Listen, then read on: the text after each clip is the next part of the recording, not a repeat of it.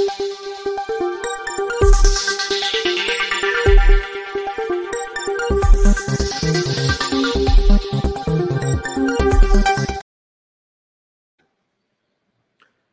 राम।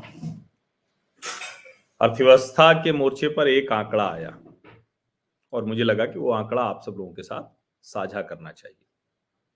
क्योंकि उस आंकड़े से जो बात निकल कर आ रही है, वो बहुत बड़ी बात है। उसका प्रभाव बहुत बड़ा है। क्योंकि हम जब अर्थव्यवस्था की बात करते हैं तो जीडीपी ग्रोथ की बात करते हैं, कितनी कारें बिकी उसकी बात करते हैं, कितनी मोटरसाइकिल बिकी टीवी एसी फ्रिज तो कई बार हम उसमें एक आंकड़ा भूल जाते हैं। और वो आंकड़ा क्या है? कि भाई ये जो सब कुछ बिक रहा है देश में, जो लोग खरीद रहे हैं, भारत के लोग खरीद रहे हैं तो पैसा भारत में ही रह जा रहा है या कहीं बाहर चला जा रहा है? अब कई बार हम ये भी सुनते हैं ना कि हमारी दिवाली पे हमारे लक्ष्मी गणेश भी चीन से आ जाते थे। अब तो खैर धीरे धीरे बहुत कम हो गया है, कम हो रहा है। हमारी झालर भी चीन वाली ही है। सोचिए, सस्ती से सस्ती चीज़ भी वो वहीं से आ जाती। होली पर कई बार रंग की भी चाइनीज़ रंग पहले कहा जाता था बच्चा धीरे धीरे लोग हर्बल की बात करते हैं तो हर्बल कहाँ चीन बना पाएगा, इतना भेज पाएगा। तो कुल मिलाकर उसको सरल शब्दों में कहें तो जो ट्रेड इम्बैलेंस यानी कारोबारी संतुलन या असंतुलन। ज़ाहिर है, सब बना रहेगा, आयात निर्यात तो संतुलन हो गया। गड़बड़ हो गया, आप आयात ही आयात कर रहे हैं, निर्यात कर ही नहीं रहे हैं। इसको याद कर लीजिए, आयात निर्यात एकदम बहुत आसान है इंपोर्ट एक्सपोर्ट तो इंपोर्ट मतलब आयात एक्सपोर्ट मतलब निर्यात। तो अब क्या स्थिति है भारत सरकार की?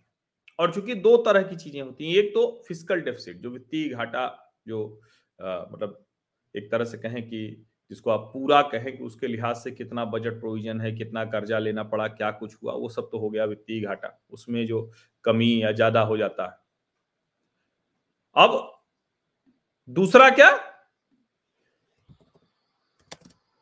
करेंट अकाउंट डेफिसिट अब ये करेंट अकाउंट डेफिसिट क्या हुआ? तो करंट अकाउंट डिफिसिट हुआ मतलब चालू खाते का घाटा। अब चालू खाटा मतलब क्या हुआ? अब जैसे आप बैंक में कभी करंट अकाउंट खुलवाते हैं ना रिकरिंग अब ओवरऑल अगर इसको कहें तो ये करंट अकाउंट डेफिसिट का मतलब हुआ एकदम सरल शब्दों में अगर समझना चाहें, जिसको हम कहें कि कैसे इसको हम कहें तो जो मैं कह रहा था ना इंपोर्ट एक्सपोर्ट बैलेंस इम्बैलेंस तो ट्रेड गैप। ट्रेड गैप मतलब यही, जो आयात निर्यात का। फिर दूसरा, नेट करेंट ट्रांसफ़र। फिर तीसरा, नेट इनकम अब्रॉड। ये तीनों मिलाकर हो जाता है करेंट अकाउंट। यानी रोज का पैसा कितना आ रहा है, कितना जा रहा है इस लिहाज से। ऐसे को इसको आप ऐसे भी समझिए कि आप घर लेते हैं, गाड़ी लेते हैं लॉन्ग टर्म लोन लेते हैं, वो सब तो एक चीज़ है। प्रतिदिन का खर्चा कैसे चलेगा? महीने का खर्चा कैसे चलेगा? तो उसको आप करंट अकाउंट के लिहाज से समझ सकते हैं। अब जो ये आंकड़ा है, वो क्या कह रहा है? वो कह रहा है current account deficit shrinks to one percent of GDP यानी जो अभी चालू खाते का घाटा है, वो सितंबर की तिमाही में, ये जो अभी खत्म हुआ ना, जुलाई, अगस्त, सितंबर तिमाही, वो एक परसेंट रह गया है जीडीपी का। 8.3 बिलियन डॉलर। ये क्यों हुआ है? ये हुआ ये है कि जो गुड्स ट्रेड डेफिसिट है, वो घट गया है। वो 78.3 बिलियन डॉलर था, उससे घटकर हो गया 61 billion dollar. Petroleum, oil, lubricant, ये जो सेगमेंट है, इसमें भी पॉजिटिव ट्रेंड देखने को मिल रहा है। डेफिसिट जो है वो कितना कम हुआ है? पहले minus twenty point five billion dollar था, अभी minus seventeen point nine billion dollar हो गया अभी जो सर्विसेज़ सेक्टर की ग्रोथ बड़ी ज़बरदस्त रही है। क्यू टू एफ़ वाई की बात करें तो नेट पॉजिटिव बैलेंस यानी हमारे पक्ष में, खाते में आया है फोर्टी बिलियन डॉलर। तो ये बड़ी अच्छी खबर है। अब हालाँकि अभी ये एक तिमाही का ट्रेंड है, ये सस्टेन करे और हम इस पे अगर बेहतर हो पाए तो ये बहुत बड़ी बात होगी, क्योंकि अगर आप करंट अकाउंट डेफिसिट और फ़िज़िकल डेफिसिट तो अच्छा इस सरकार के बारे में एक बात समझिए आप। लाख आरोप लगते हैं, कई बार लगता है पेट्रोल कीमत नहीं घटाई, ये नहीं किया, वो नहीं किया, फिर मजबूरी में सब्सिडी रेवड़ी फ्रीबीज वो सब कर रहे हैं पार्टियाँ।